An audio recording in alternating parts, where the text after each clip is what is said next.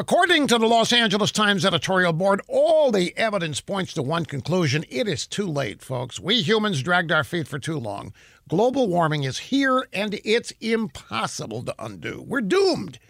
As a result, we're going to face more extreme heat, longer droughts, more ferocious hurricanes, and other horrible climate events that will threaten the global food supply, and more migrants as people are forced to leave their scorched earth homes in order to survive in our scorched earth homes.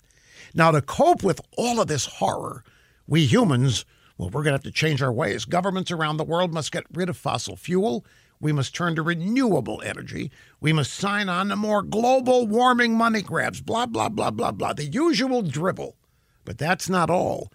The LA Times says that change is needed on an individual level, and that's where you come in. You must do the right thing. You need to cut way back on your meat consumption. You have to drive less. You have to use more public transit. You have to use less air conditioning. You have to pay more for the products and services you've taken for granted for all these years because you are to blame.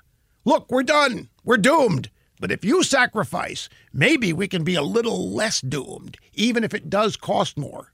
Does anybody want any part of this nonsense?